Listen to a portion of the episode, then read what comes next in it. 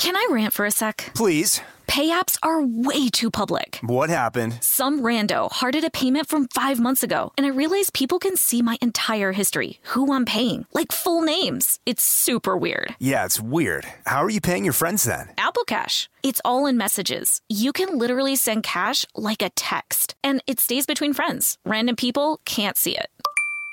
Did you just pay me a dollar on Apple Cash? Shh. Services are provided by Green Dot Bank, member FDIC. Terms apply. This episode is brought to you by PNC Bank, who believes some things in life should be boring, like banking. Because boring is safe and responsible, level headed and wise. All things you want your bank to be. You don't want your bank to be cool or sexy. Sexy is for 80s hair bands, not banks. That's why PNC Bank strives to be boring with your money so you can be happily fulfilled with your life. PNC Bank, brilliantly boring since 1865. Brilliantly Boring Since 1865 is a service mark of the PNC Financial Services Group, Incorporated. PNC Bank, a National Association member FDIC. Whether it's her first Mother's Day or her 40th, she deserves more. Shop tons of stunning on trend jewelry for every budget at Diamonds Direct. Diamond fashion jewelry, beautiful birthstones, everyday pearls starting at just $200. Commemorate the real loves of her life with a gorgeous pendant featuring the birthstone of the one who made her mom. This Mother's Day, Diamonds Direct has everything you need to say thank you. Diamonds Direct, your love, our passion. Online at diamondsdirect.com. Welcome to Stuff Mom Never Told You from HowStuffWorks.com. Hello and welcome to the podcast. I'm Kristen. And I'm Caroline. And Caroline, I feel like this is a long overdue topic. Oh, Men- for sure. menstrual cups. I can't believe we haven't done it yet. I mean, we've we've made some stuff mom never told you videos. We've certainly mentioned menstrual cups. We've gotten a lot of letters about menstrual cups. And we've posted a lot about menstrual cups on the stuff mom never told you social media. And they always generate so much conversation. Oh yeah. Because the people who use menstrual cups tend to be converts, like permanent forever converts who love menstrual cups and want to preach the good word about them. And it's similar to me as IUD converts, where if it works for you, it's amazing. Also like IUDs for every loyalist, there is someone with a horror story that can leave people who haven't tried either uh, nervous. Exactly. And I saw a conversation on the internet last night that illustrated this point perfectly. So one of the articles that we were reading had obviously a comment section under it. And one particular woman was taking issue with using menstrual cups and saying that, you know, Y'all are all crazy. They don't live up to the hype. They're not as great. And much like IUDs, she said, they're not very safe.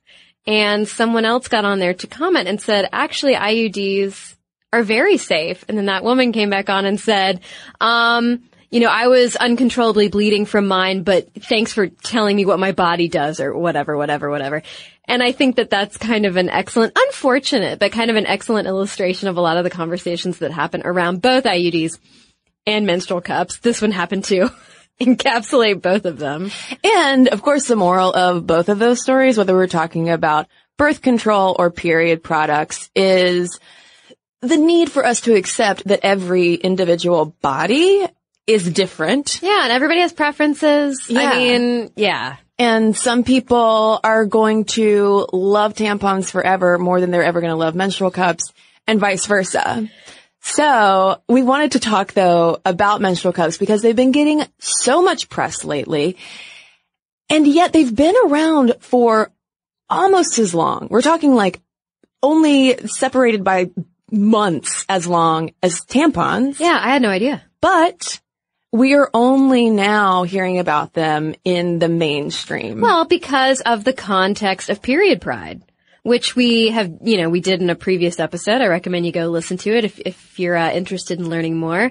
Um, but a lot of people are finally talking about their periods and, and menstruation and trying to remove the stigma. And so I think that menstrual cups have sort of come out of the closet, so to speak, as a result. Absolutely. And sales numbers are pointing to that. Uh, Racked magazine reported that one of the industry leaders, Diva Cup, which you can find in a lot of drugstores and uh, even places like Target, they have reported double digit sales in the US and Canada for the past 12 years. And I'm really curious to hear from Canadian listeners about menstrual cup use because they seem to be way more common, A, in Canadian drugstores, um, grocery stores, etc.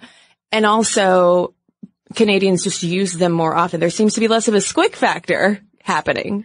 Is it because Diva Cups are from Canada? Are people just more used to them? That's why I'm asking our Canadian listeners. I'm not sure. I have there. There's no uh, qualitative study on the Canadian menstrual cup adoption culture, but if, if any Canadians listening have uh, some insight, definitely let us know because there are American menstrual cup companies, but that certainly hasn't penetrated our market as thoroughly as Diva Cup has in Canada. Um, but we are starting to see that a growing desire for a, a, more available menstrual cup options are definitely out there, even for women who have never tried them.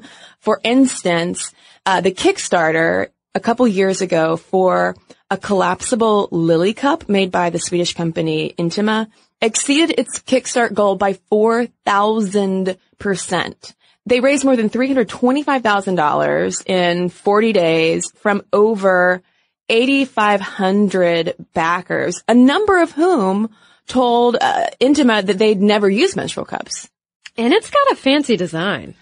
They do look quite sleek. I like the look of it. Like I might even want one just on my desk. All right, I, love that. I don't, I don't get a period, but uh, you know, you could use it as a little snack container. put some peanuts in it. Uh huh. well, so which lily cup are you talking about though? Because the Kickstarter was for the collapsible one. Oh, yeah. No, I'm thinking. Okay, yeah, I'm thinking of the one that's not collapsible, and it looks like uh, not that I remember necessarily what the castle from Neverending Story looks like, but that's what I imagine it is. A giant lily cup. And actually when I saw a picture of the collapsible one, I had to do almost a spit take. because in my stocking for Christmas one year, my mother gave me a little collapsible funnel you know, that you can use in the kitchen. You can make cocktails with it. You can do whatever. Um, and I was like, oh my God. My my bar funnel looks exactly exactly like the collapsible lily cup. Well, if you're ever in a pinch, you know. Yeah, if I yeah, I know. Except it's it's open at the end. Oh. Am I going to defeat the purpose? but I did have a moment of like, I literally for a moment, a split second, just took a, a second to be like, oh, uh, do I have a, a menstrual cup in my bar? No. Okay, we're good. I, I, gotta say too, the uh, marketing potential of likening a lily cup to the never-ending story castle is just pure delight because the, the idea of inserting uh, the never-ending castle into your vagina to help you out through your period, that seems fun. Yeah, because I mean, your period can feel like a never-ending story. Boom. See, it's perfect. I know. Perfect. I know. Um, what is not perfect though was the Kickstarter for a product called Loon Cup that has not come onto the market yet. And I don't think it ever will come onto the market, uh, even though it went viral. It generated a ton of attention. Kickstarter selected it as one of its top projects for uh, that period when it was on period. Ha. And OBGYN extraordinaire, Dr. Jen Gunter. Who you must follow on Twitter. Absolutely follow her. She's terrific. she describes the Loon Cup as, quote, an answer to a question no one is asking or needs to ask. So before we go any further, let's explain what the Loon Cup allegedly does. Yeah, so it is a menstrual cup that has in it a small battery and a Bluetooth antenna. And this is intended to, much like a Fitbit or something along those lines, let you track facts and stats about your period. And at first thought, it's like, oh wait, no, this could be valuable. Like I need this health information. I assure you, you don't. Because one of the factors is the color of the menstrual blood. So it tracks the color, it tracks the amount of menstrual blood, it tracks how many clots you're getting, if any. Um, and this is all information that Dr. Gunter was saying, like, you as a human can use your human senses to detect if your flow is heavy. Um, and rarely is your doctor, unless your period is uh, unusually heavy or unusually light, maybe your period has stopped altogether. Rarely is your doctor going to ask you for this information. You don't need to know this information. It's like it's too much info that could potentially send you into a tailspin of anxiety if something looks weird because you're tracking it. Yeah, I mean the the only practical use of Loon Cup is the fact that it will uh, sense and then text you if it's starting to fill up and you need to change it. But again, that's part of just good menstrual health habits? Um, what, what I do love, so Loon Cup, in case you have no idea what we're talking about, is spelled L-O-O-N cup. And I get it. It's kind of, you know, the play on Luna, lunar, moon. I get it. However, I can't help but like think of like a loony, loony person. Hey, loony, like loon is a bird, right? The loon? Yes. Okay, cool. So the loon, I think of the bird, but then I also think of loony. That makes me think of hysterical, hysterical women using a loon cup. And that's, that's, I'm following you 100%. that's all I got. We're at the end now. Because it is kind of loony considering how uh, the very design uh, uh, is something that Dr. Gunter gave a massive WTF to because the Bluetooth antenna sticks out just slightly from your vagina. So you, you're going to be walking around with a little thing poking, poking out of your vagina, which that sounds so uncomfortable. Yeah, say bye to bike riding. You also have a battery in, in, that you're going to be inserting into your vagina too, which that's not necessarily going to pose an immediate health risk, but it's like, what? Yeah, well, maybe this might be too much. yeah. Um, but I wonder if its virality is just sort of a byproduct of our Silicon Valley culture of like, oh yes, we need technology to fix periods. Yes, that's what we need. Yeah, we need to answer every potential problem with an app. Yes. Yeah.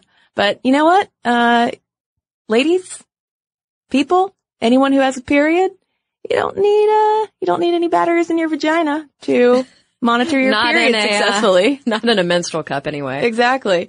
Um, so back to menstrual cups though. Aside from the ones that are mm-hmm. doing way too many things that we really don't need and like you said, ruining bike riding, they have been a real dark horse contender in the feminine hygiene market. Much like political third parties in the United States. Because you have right now our two party system in the U.S. with the Republicans and the Democrats, aka the maxi pads and the tampons. I'm not assigning any, any political party necessarily to one of the products, although I will say that Republicans are a little more maxi pad. And here in the, in the in the background, you have like a third party, a menstrual cup, where a lot of us are like, I know that you've got like really good ideas, but I don't know if they're too radical to really put my vote all in for you. You like this analogy? also, I'm I'm not implying that Hillary Clinton is in any way, shape, or form like a tampon. Just FYI. Good. Yeah. I'm, I just want to put that out there. that'll totally prevent the letters. yes. um, Subject line. I'm with tampon.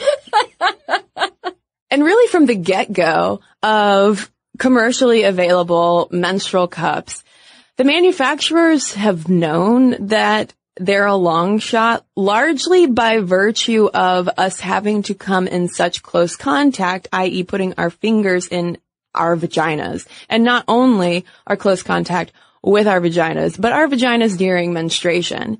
And of course, our whole menstrual culture, which some refer to as a culture of concealment, is all about keeping ourselves as kind of distanced from the mess of periods as possible. And in 2004, the New York Times actually did a trend piece on menstrual cups, quoting Harry Finley, who I'd really love to interview sometime because he's the founder of the Museum of Menstruation and Women's Health, mum.org, which you should absolutely check out if you haven't. And Finley said, quote, It'll never become mainstream in America. It involves too much contact with the body, and I think most women are squeamish about that. I think most people in general are squeamish about that. Oh yeah. Just even the concept squicks us out.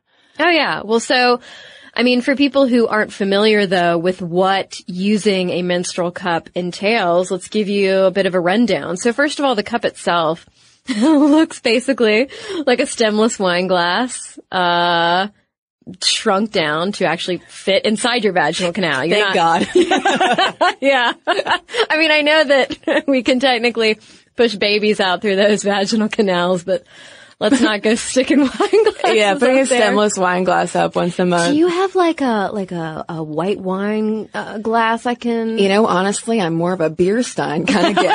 I've got a real heavy flow. heavy flow? um, and according to Cleveland Clinic, if you do have a latex sensitivity, just just opt for the silicone um, menstrual cup, and it's inserted into your vaginal canal. Or if you're using a soft cup, menstrual cup, it's up around the cervix, and you do it by like folding it over. Like imagine the Liberty Bell turned upside down, and you're folding the Liberty Bell. And just sticking it up in there. Yeah, for disposable soft cups, which I have used, they're almost like Livestrong wristbands. They have that, you know, that plasticky, um, flexible texture with a plastic, you know, catch, catcher. what would that be called? Cup. Cup, thank you. the plastic cup, a catcher. I know my words. but you, because the, the Livestrong band for a very small wrist is flexible. You just sort of squeeze it in the middle, making kind of a, a figure eight with it, and it just goes right up. Yeah, I mean your your cervix gets to wear a little rubber band that shows what cause it's supporting, Right. depending on the color. Yeah. Um, so you can keep them in up to 12 hours. I mean, depending on your flow, obviously. And, uh, you can sterilize them in boiling water after each cycle. Um, you can also use like baby bottle sterilization bags. I mean, you should rinse them out every time you take them out. But between cycles, you have a couple different options for sterilization. And I just like the idea of a baby bottle sterilization bag that you pop in the microwave. For your menstrual cup. Yeah. I don't know why I like that idea. Um, I just didn't know that that existed. So I'm like learning about all of these accessories that are related to things in and around my vagina. And reusable menstrual cups like the Diva cost between 20 and 40 bucks. And in addition to the Diva, legacy brands include the Keeper, Instead, and Lunette, which apparently is a, a menstrual cup fave. Their tagline is also one of my faves. Uh, it's grandma didn't use tampons, so your granddaughter won't either. But by now, there are actually a couple dozen brands of menstrual cups out there to choose from. If you are curious about which type is right for you, because they do come in different shapes and sizes, because we all do have different vaginal canals and cervix situations going on. I highly recommend going to, yes, the menstrual cup live journal, which is still going and it is so thorough. So you can find whatever kind of product review you want. And speaking of how all of our vaginal canals are different, they aren't going to be for everybody. You w- might want to double check with your gyno if you do have an IUD. Oh yeah. Is there any sort of problem with like suction? Would that be an there's issue? not there's not necessarily a risk of it being pulled out, but possibly uh, with the strings, it being maybe moved a little bit, jostled. Yeah. Yeah. Uh, also, if you have uterine fibroids um, and or dropped uterus, definitely talk to your gynecologist who's probably going to tell you that they're not going to be the best option. And that's okay. That's the thing. It's totally okay if menstrual cups are not for you. Yeah, we don't want to pressure you. No. We're just giving you the info. There's enough, there's enough pressure on social media for you to use menstrual cups. And by the way, I've recommended them, you know, to other people, but you know, it's like the IUD. It's like some, uh, they're going to be for some people. They're going to be not for some people. yeah, I know. But far more fascinating than the menstrual cup 411 is the history of how these products were developed. I was honestly very surprised, and and I don't know what this says about me, but I was very surprised that um, menstrual cups were developed as early as they were. I kind of thought that they would have started around the 50s and 60s and 70s when you started getting like women's lib and and let's get in touch with our bodies ourselves kind of stuff. Well, they definitely have a resurgence um, around that time, and they are very much associated with uh, feminists. But it goes all the way back to 1867, and a guy named S. Hockert who patented a catamenial sack, which, y'all, this thing, it's it is. It's obviously invented by a dude. I'll just say that. I don't think anyone with a menstruating vagina would ever think that this would work. So w- what this 1867 sack was, was a belt, an actual belt that you would wear around your waist and hanging from that belt is the catamenial sac, which looks in the drawing like a, an empty condom Yeah. and you then insert that empty condom into your vagina? Sigh. So yeah, it actually, it, it absolutely does look like some sort of condom being dangled on some sort of thread or rope or something that you like, you do stick up your vaginal canal and there's this illustration by Menstruation Museum, uh, curator Harry Finley showing that the, in his illustration it almost looks like a metal arm, but that can't be accurate, right Harry? Um, some sort of thread that you stick the whole entire sack up your vaginal canal. And so this like menstrual condom like just hangs out under your cervix. Which, honestly, it's not that terribly different design wise than But it's like- a disposable menstrual cup. But imagine how uncomfortable when you have something, you're wearing the belt and the, the arm, whatever, whether it's a thread. Oh, I'm not saying it's a good idea. Oh no! But like, just imagine that, that it's like dangling from your waist all the way up to your cervix. I mean, it does kind of look like a chastity belt. Yeah, sorts. who would want to get intimate? Oh, S. Hockert, he's just rolling over in his grave right now, so misunderstood. Um, there was one thing though that Natalie Scher noted in uh, a piece about menstrual cups in Pacific Standard magazine that menstrual technology did really begin taking off around this time in the 19th century as women's lifestyles became more active. We want to move around maybe when we're on our periods.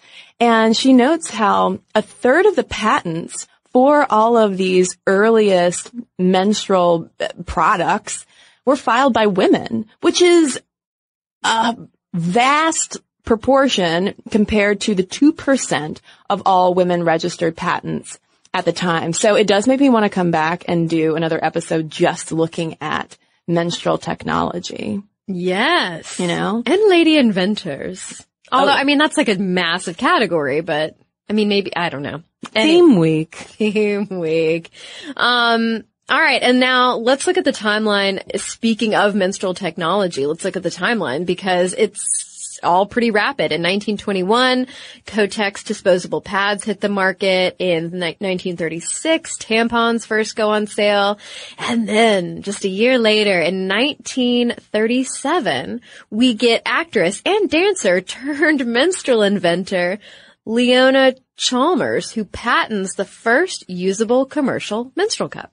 Yeah, around that same time, Dainty Maid Inc. also introduced the Daintette menstrual cup that came with this vaginal powder that I think was supposed to address menstrual odor. There was a lot of odor panic. There's still a lot of odor, panic in feminine hygiene marketing, but it was really front and center of all of this, uh, menstrual development at the time. But we got to talk more about Leona Chalmers because I mean, it's pretty cool that our menstrual cups today on the market trace back to this rather enterprising woman Mm-hmm. who had a lot of ideas, really loved douching, and she really wanted to make menstrual cups happen. And she imagined her menstrual cup, which would become the Tassette, being made of vulcanized rubber.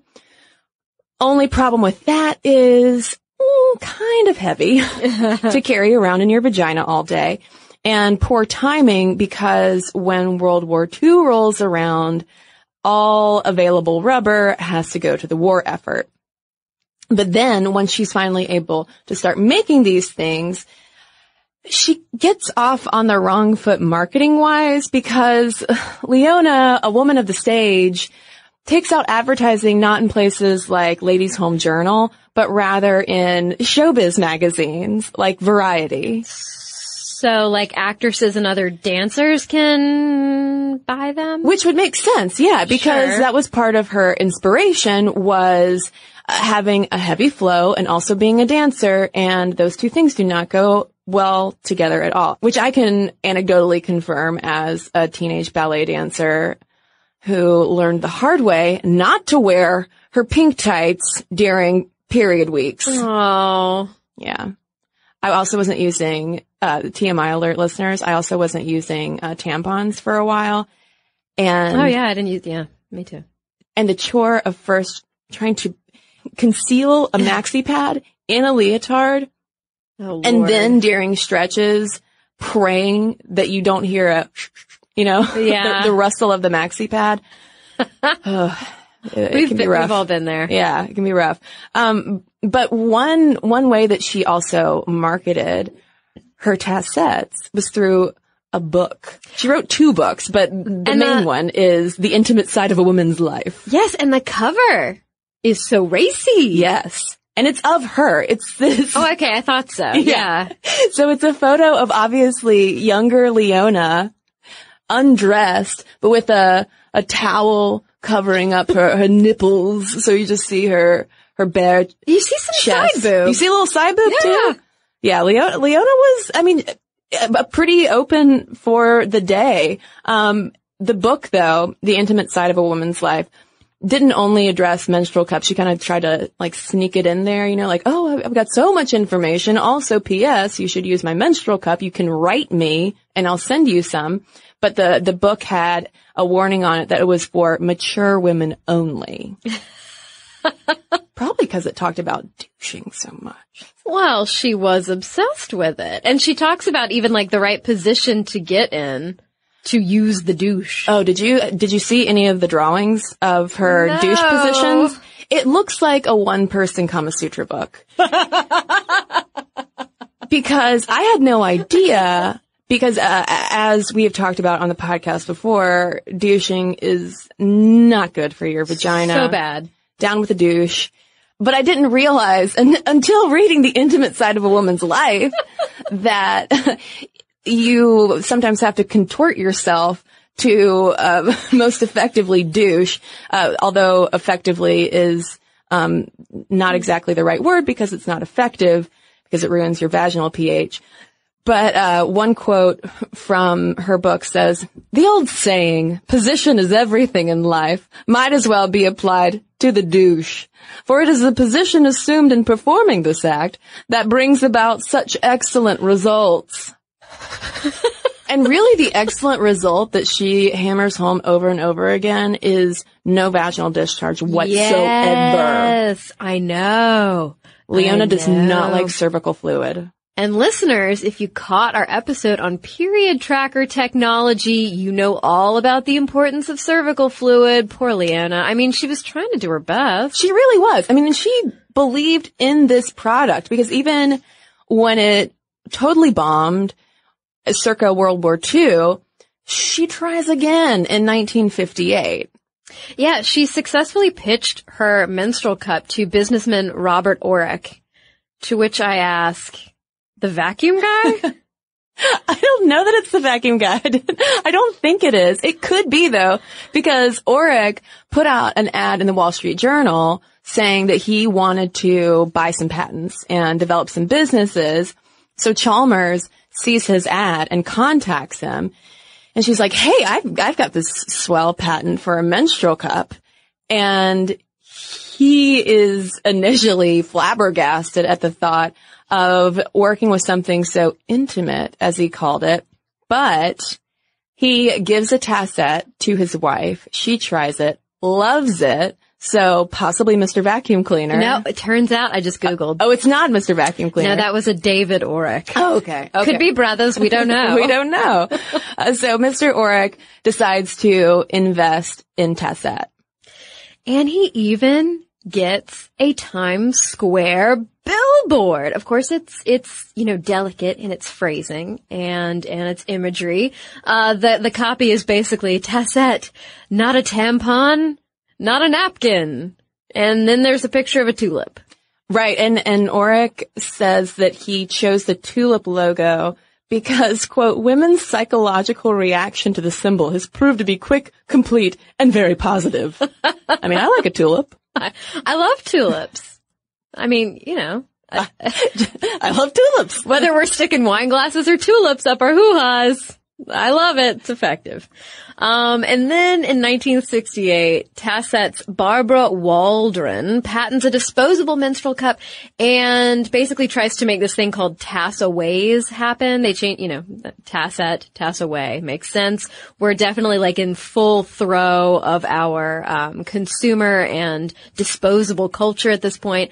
They didn't take off and the company ends up folding in 1973. But the thing is, that kind of left all of these dedicated menstrual cup users in the lurch. Uh, menstrual historian Kelly O'Donnell said that thousands of women ended up writing in to the company in distress. They were like, oh my god, I mean, it's bad enough when like, you know, the cosmetics company retires your favorite foundation or whatever. Like imagine if they retire your favorite menstrual cup. It's like the Seinfeld episode where Elaine is buying up all the sponges. Yes. Yes.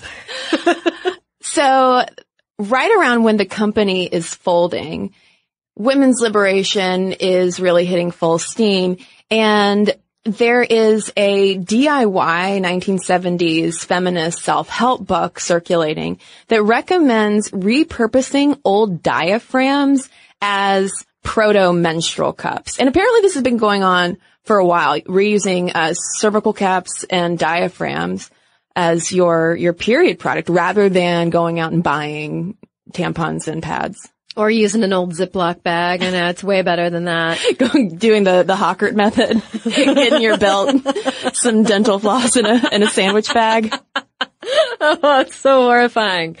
Um, and then, and then in 1987, Lou Crawford introduces the Keeper. I, I guess because it keeps Yes, menstrual blood. that's right. Yeah, you can, you can keep it up to twelve hours. Please don't keep it beyond that. Yeah. Um, but the thing is, and I don't understand this, it's brown.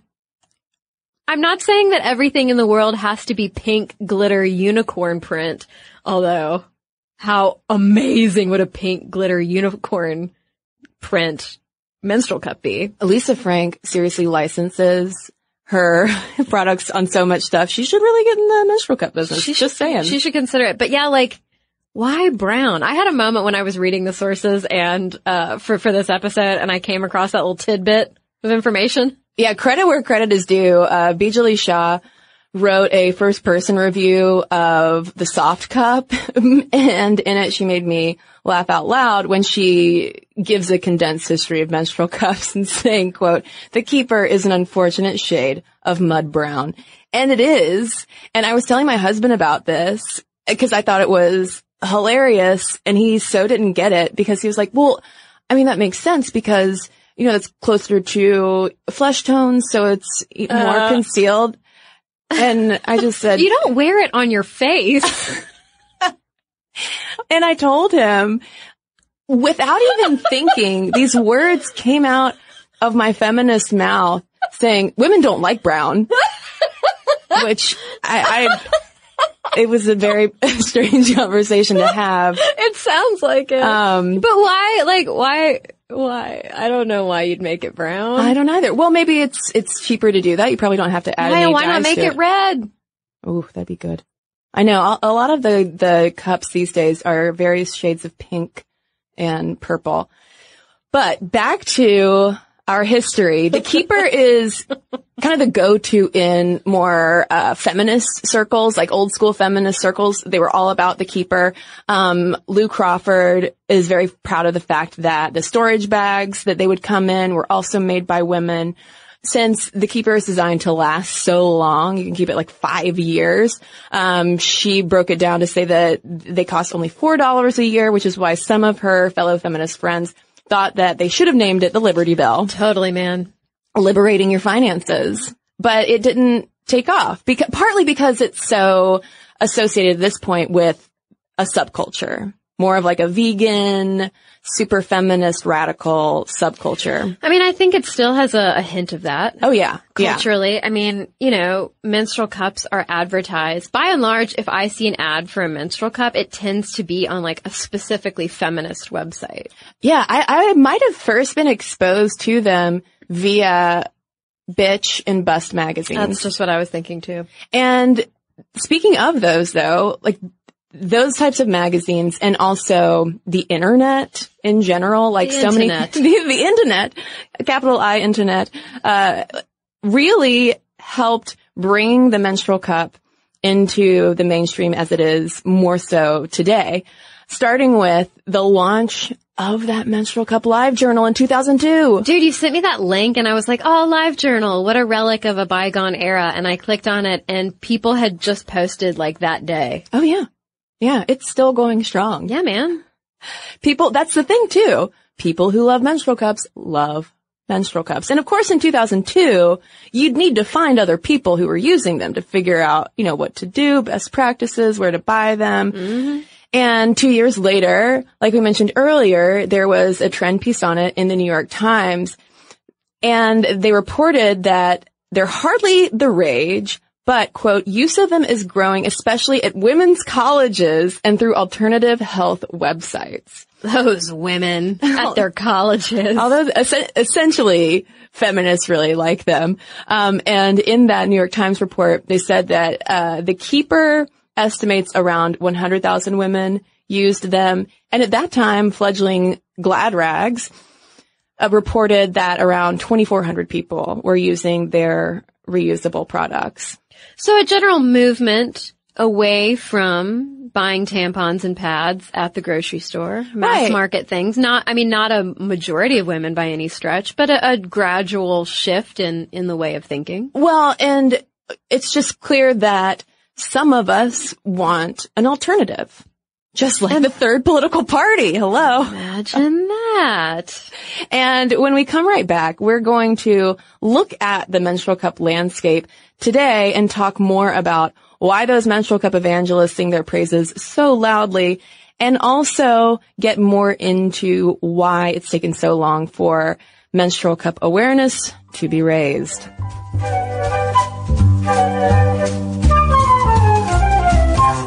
Can I rant for a sec? Please. Pay apps are way too public. What happened? Some rando hearted a payment from five months ago, and I realized people can see my entire history, who I'm paying, like full names. It's super weird. Yeah, it's weird. How are you paying your friends then? Apple Cash. It's all in messages. You can literally send cash like a text, and it stays between friends. Random people can't see it. Did you just pay me a dollar on Apple Cash? Shh. Services are provided by Green Dot Bank, member FDIC. Terms apply. Snagajob is where America goes to hire, with the deepest talent pool in hourly hiring. With access to over 6 million active hourly workers, Snagajob is the all in one solution for hiring high quality employees who can cover all your needs. On demand, temp to hire, part time or full time. You name the position warehouse worker, retail associate, grocery store clerk, fitness trainer, baker, stylist, bellhop, podcast producer. Yeah, Snagajob's got a worker for that. With our easy to use platform, you're able to seamlessly post and fill available positions quickly with a dedicated customer support team to provide all the help you need along the way. Kinda nice knowing you have a talent pool like that in your own backyard, right? Snagajob is the partner you need to keep your business running smoothly. So visit snagajob.com or text snag to 242424 to talk to an expert. Snagajob.com, where America goes to hire. This episode is brought to you by PNC Bank, who believes some things in life should be boring, like banking. Because boring is safe and responsible, level headed and wise. All things you want your bank to be. You don't want your bank to be cool or sexy. Sexy is for 80s hair bands, not banks. That's why PNC Bank strives to be boring with your money so you can be happily fulfilled with your life. PNC Bank, brilliantly boring since 1865. Brilliantly Boring Since 1865 is a service mark of the PNC Financial Services Group, Incorporated. PNC Bank, a National Association member FDIC.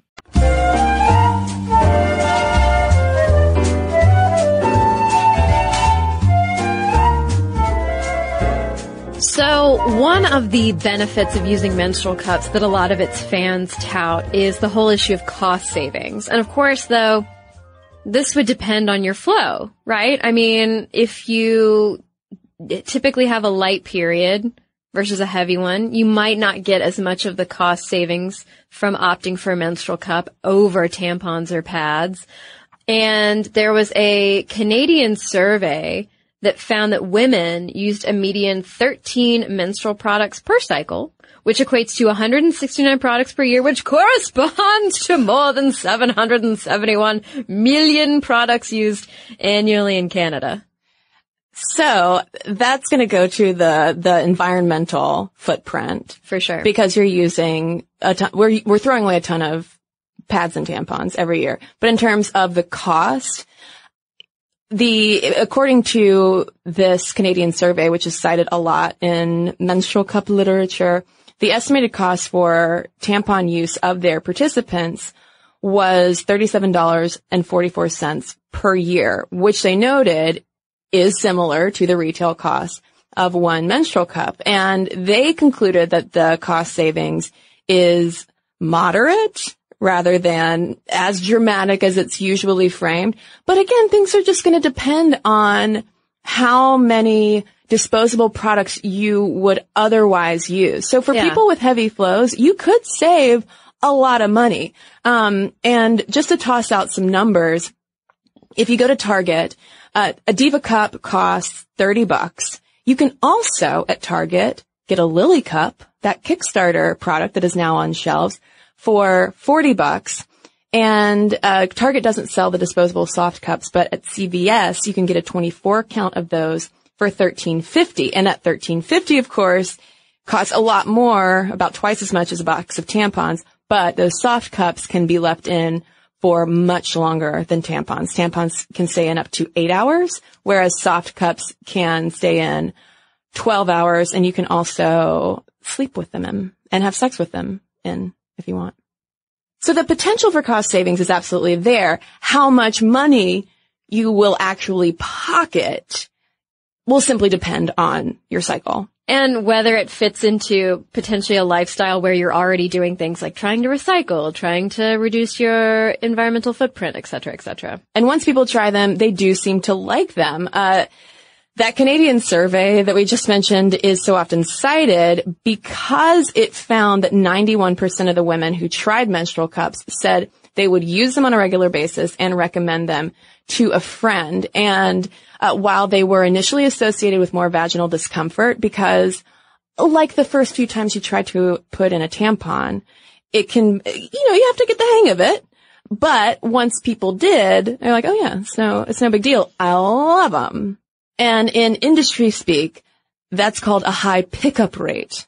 Or essentially, you know, you mm. try something out and you're like, oh, well, I'm gonna, I'm gonna try this again. It's like, you know, when you go to Costco and you get one of those samples, you're like, I'm gonna go buy 82 of those dips. I love to picture like Betty, the sample giver at Costco, like handing me one of those tiny cups with a menstrual cup in it. there you go, sweetie.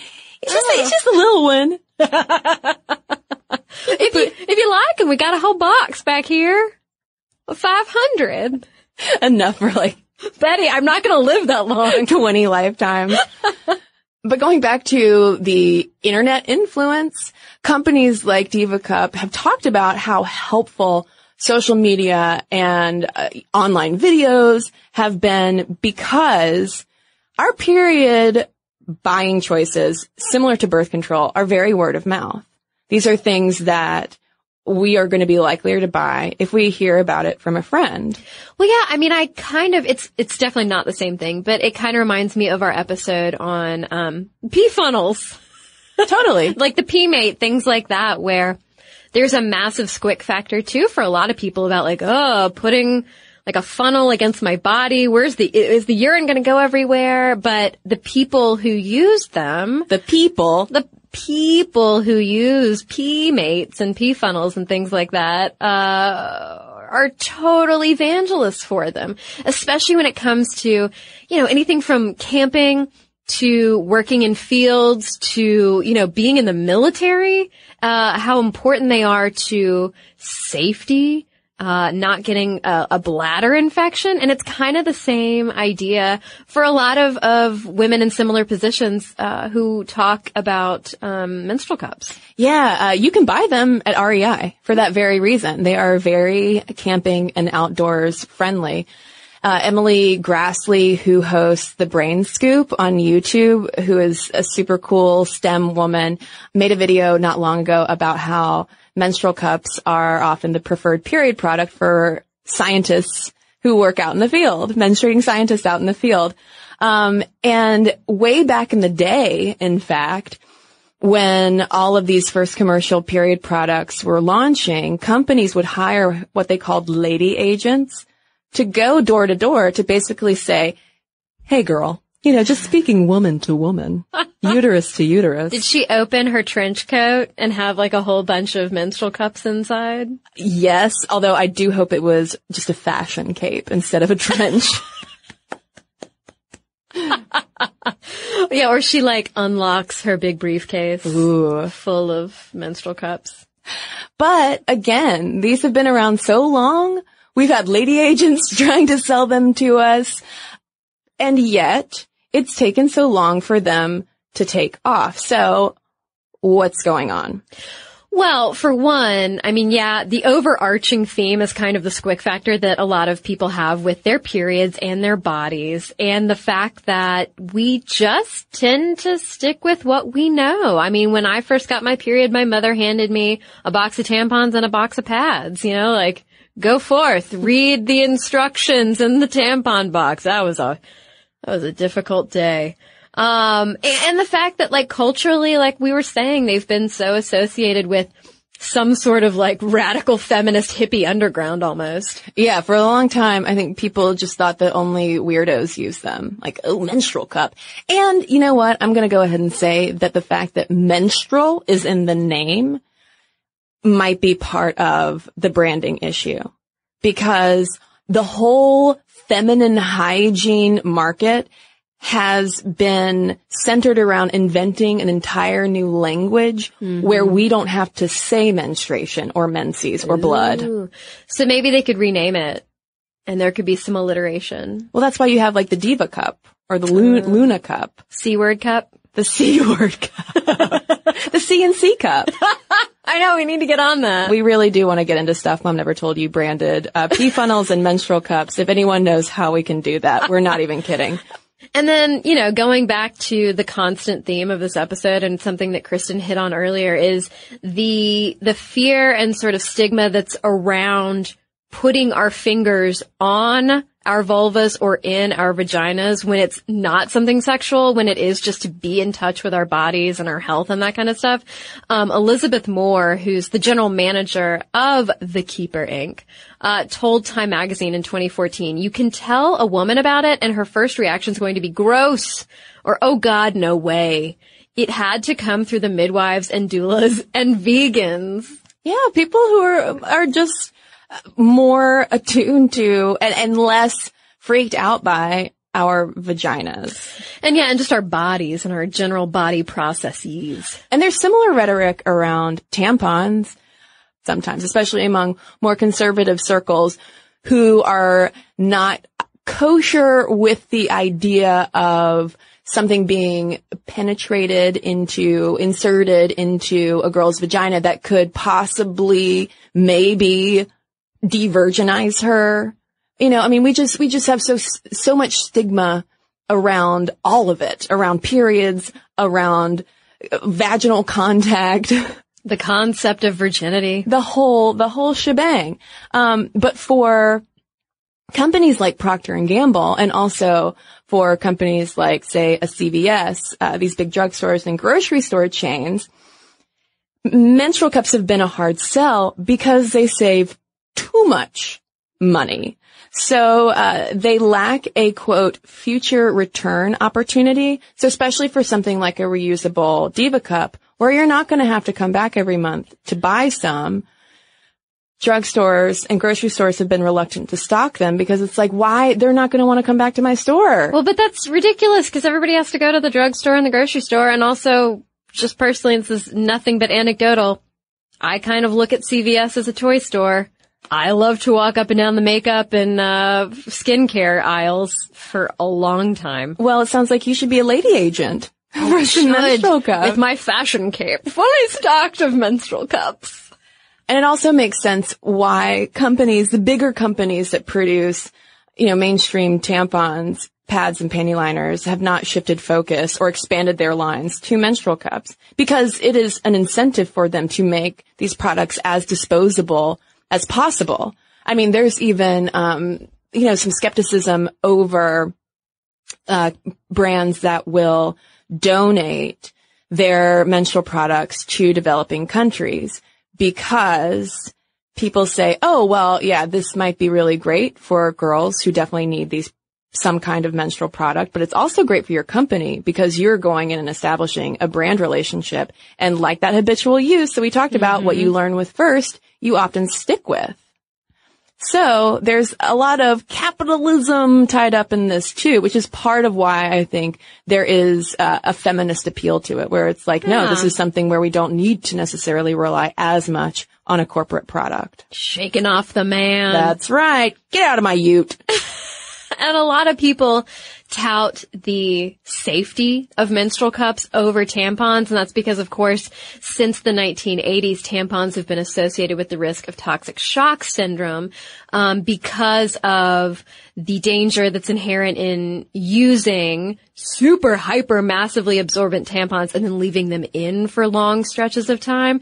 Um, but there's really no indication for sure establishing any sort of like massive uh, safety benefit to menstrual cups over tampons today. Yeah, I mean, while there's been extensive testing on whether uh, the products promote bacteria growth, like the silicone they're made of, um, and there's no evidence that they do that. So they're safe from a bacterial sense. But in 2015, the first confirmed case of menstrual cup related toxic shock happened. And the way this went down was the woman uh, accidentally, you know, cut herself because our vaginal canals are sensitive skin. She cut herself while inserting a Diva cup. And analysis determined that the high volume of blood collection, which is a benefit of a menstrual cup, plus though that mucosal irritation promoted the toxic shock related bacterial growth. Although it is also good to note that our periods and the products we use to manage them are not the culprits of toxic shock all the time. Men can get toxic shock. Kids can get toxic shock. Um, women have gotten toxic shock even after they've stopped using uh, tampons.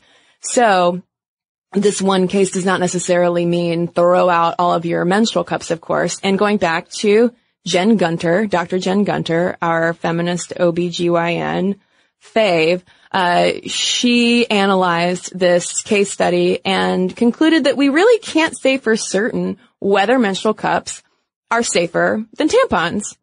And she has very straightforward recommendations of what to do with that information. Yeah, just choose what works for you. Yeah. Yeah, uh, she says, quote, always choose the lowest absorbency possible. Although she says, I know that some people are rolling their eyes because some people just have a really heavy flow. Also wash your hands before putting in a menstrual cup or tampon. It sounds like also clip your fingernails. Make sure you don't have any jagged nails going on. Don't leave them in for more than the 12 hours and try to avoid tampons or a cup if you are just spotting as very low flow increases the trauma with insertion.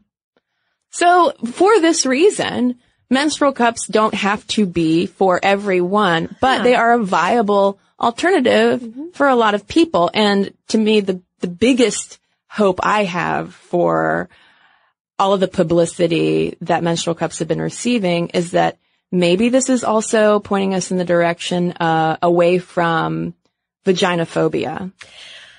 I'm going to sound like an old person real, real fast, but I have a lot of hope and optimism around our younger generations. Oh, absolutely. I mean, think about the period pride. 2015 exactly. was the year that periods in the U.S. at least really went mainstream. Yeah. And I mean, just, you see it in like free the nipple campaigns. You see it in all sorts of, uh, social media based, uh, pushes. Um, I, I just think a lot of young people today are leading the way in terms of just general body positivity. Um, whether it's around weight and body shape, whether it's around periods and menstruation or just nudity, whatever. Um, I think there are a lot of, of cool people on the internet, um, pushing body positivity. And I think this is a part of that. And I think a lot of young people want to be educated about other options. Um, I think that there's a general questioning going on about like, why do we have to do things the way that they've always been done? That's, that's how I feel anyway, observing conversations online. Oh, absolutely. I, I 100% agree. Um, people also feel though the, the kind of the final worry with menstrual cups, which is a practical concern and it is something that happened to me, in fact, is what if your cup runneth over? you know, it's, it's, I, I've talked to women before who are totally fine with the concept of putting it in, but it's more the worry of what happens when I take it out. and I did have a situation once at work where I had to manage a, a little spill in the office bathroom and it was very awkward. And I think that that stuff will just sometimes happen. But if you use a tampon or pad, there's still potential for mess to get places where you don't want it to be. So, you know, I mean, it's kind of, what's the old saying? Half of one, half dozen of the other. Six, six of one, half dozen of the other. that's, that, that's it. so now listeners, give us your menstrual cup stories. We want to know your thoughts, your feelings, your flows. We've talked a lot about, our flows. so now it's time to share. And also, fellas listening, uh, I'm really curious to know what you think about this as well, partly because one of the comments on the Racked article that we've been citing a bunch came from a guy who was mystified at this idea that periods have been stigmatized. And he, to his credit, said, listen, I'm, I mean, I'm talking as a person with, you know, cis person with penis and guy. I, I don't, I can't personally experience this. Um, but he was like, I had no idea this was such a big deal. Um, so I, I just want to know what, what the word is out there on menstrual cups. Mom stuff at howstuffworks.com is where you can send them. You can also tweet us at Mom Stuff Podcast or message us on Facebook. And we've got a couple of messages to share with you right now. Snagajob is where America goes to hire with the deepest talent pool in hourly hiring. With access to over 6 million active hourly workers, Snagajob is the all in one solution for hiring high quality employees who can cover all your needs. On demand, temp to hire, part time or full time. You name the position warehouse worker, retail associate, grocery store clerk, fitness trainer, baker, stylist, bellhop, podcast producer? Yeah, Snagajob's got a worker for that. With our easy to use platform, you're able to seamlessly post and fill available positions quickly with a dedicated customer support team to provide all the help you need along the way. Kinda nice knowing you have a talent pool like that in your own backyard, right? Snagajob is the partner you need to keep your business running smoothly. So visit snagajob.com or text snag to 242424 to talk to an expert. Snagajob.com, where America goes to hire. This episode is brought to you by PNC Bank, who believes some things in life should be boring, like banking. Because boring is safe and responsible, level headed and wise. All things you want your bank to be. You don't want your bank to be cool or sexy. Sexy is for 80s hair bands, not banks. That's why PNC Bank strives to be boring with your money so you can be happily fulfilled with your life. PNC Bank, brilliantly boring since 1865. Brilliantly Boring Since 1865 is a service mark of the PNC Financial Services Group, Incorporated. PNC Bank, a National Association member FDIC. Xfinity has free premium networks for everyone this month, no matter what kind of entertainment you love. Addicted to true crime? Catch killer cases and more spine-tingling shows on A&E Crime Central. Crave adventure? Explore Asian action movies on Hi-YAH. Searching for something extreme? Check out skating, snowboarding, and more on Fuel TV Plus, the global home of action sports. And find crowd-pleasing bops on iHeartRadio's Hit Nation playlist. There's new free shows and movies to love every week. Say free this week in your Xfinity voice remote.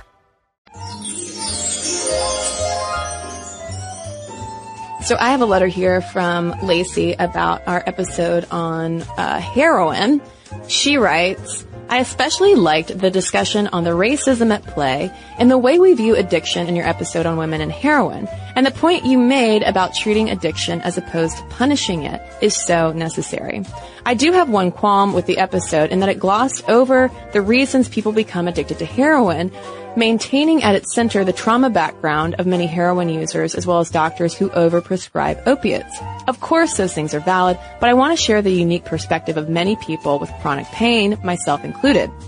I believe one unexpected side effect of cracking down on opiates has been an increase in heroin addictions for people who have chronic pain. There's a significant portion of the society who suffer from chronic pain for which we do not yet have adequate treatment. Opiates are no longer recommended for most chronic pain because of the lack of long-term effectiveness and their risk for addiction. But this leaves chronic pain patients to fend for themselves in finding behavioral strategies and medications that soothe the pain. We are told to meditate. We are told to try not to think about it. We are given other medications to try that don't work. Out of the desperate need for pain relief, some of us will turn to heroin. Yes, we need to treat people who are addicted in ways that are humane, but we also need to continue to look for more effective ways to treat chronic pain. Lacey, thank you so much for sharing this and raising a very important point. And women in chronic pain is an episode that we have not done yet, but has been requested and we absolutely need to take a closer look at. So thanks so much.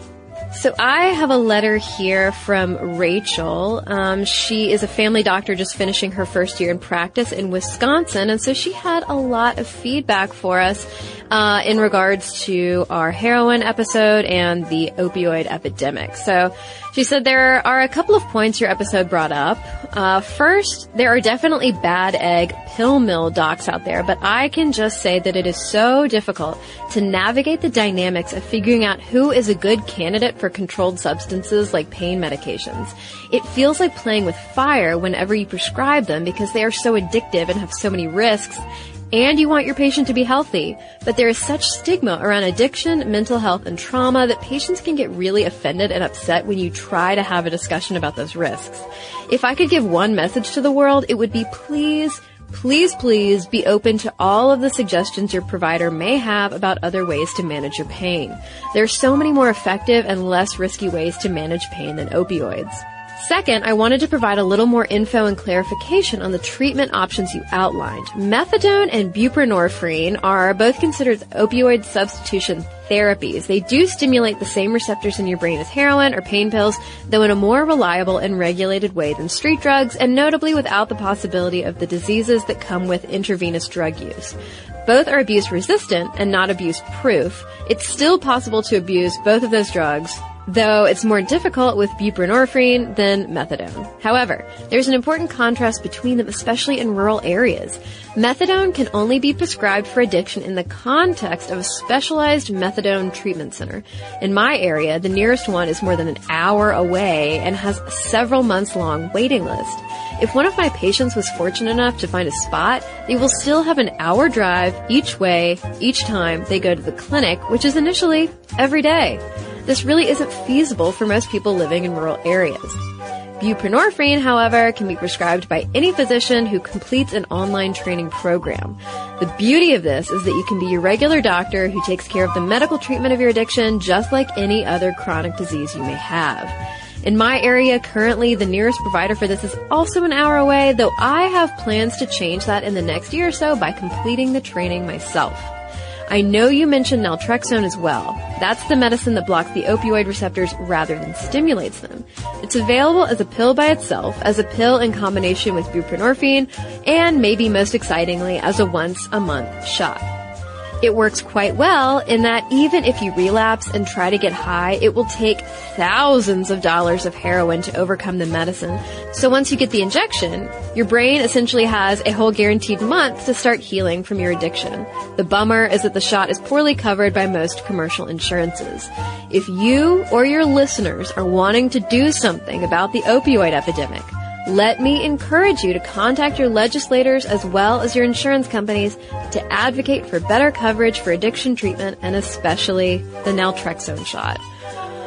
Wow. Well, Rachel, thank you for your um, physician perspective, and I'm so glad that you are getting that special training. So thank you for writing in. And thanks to everybody who's written into us. Momstuff at howstuffworks.com is our email address. And for links to all of our social media, as well as all of our blogs, videos, and podcasts with our sources, so you can learn even more about menstrual cups, head on over to stuffmomnevertoldyou.com.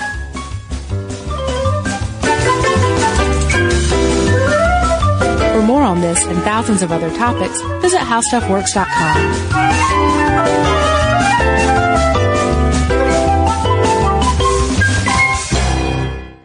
This episode is brought to you by PNC Bank, who believes some things in life should be boring, like banking. Because boring is safe and responsible, level headed and wise. All things you want your bank to be. You don't want your bank to be cool or sexy. Sexy is for 80s hair bands, not banks. That's why PNC Bank strives to be boring with your money so you can be happily fulfilled with your life. PNC Bank, brilliantly boring since 1865. Brilliantly Boring Since 1865 is a service mark of the PNC Financial Services Group, Incorporated. PNC Bank, a National Association member FDIC. Xfinity has free premium networks for everyone this month, no matter what kind of entertainment you love. Addicted to true crime? Catch killer cases and more spine-tingling shows on A&E Crime Central. Crave adventure? Explore Asian action movies on Hi-YAH. Searching for something extreme? Check out skating, snowboarding, and more on Fuel TV Plus, the global home of action sports. And find crowd-pleasing bops on iHeartRadio's Hit Nation playlist. There's new free shows and movies to love every week. Say free this week in your Xfinity voice remote. What kind of fun is waiting for you at Kings Island? The holy cow, we're way too high and here comes the drop kind of fun. The make a splash all summer kind of fun. The I can't believe I ate that whole funnel cake. Let's get another kind of fun. But most importantly, at Kings Island, you'll find for the fun of it kind of fun. Don't wait to start your fun season. Kings Island is now open on weekends.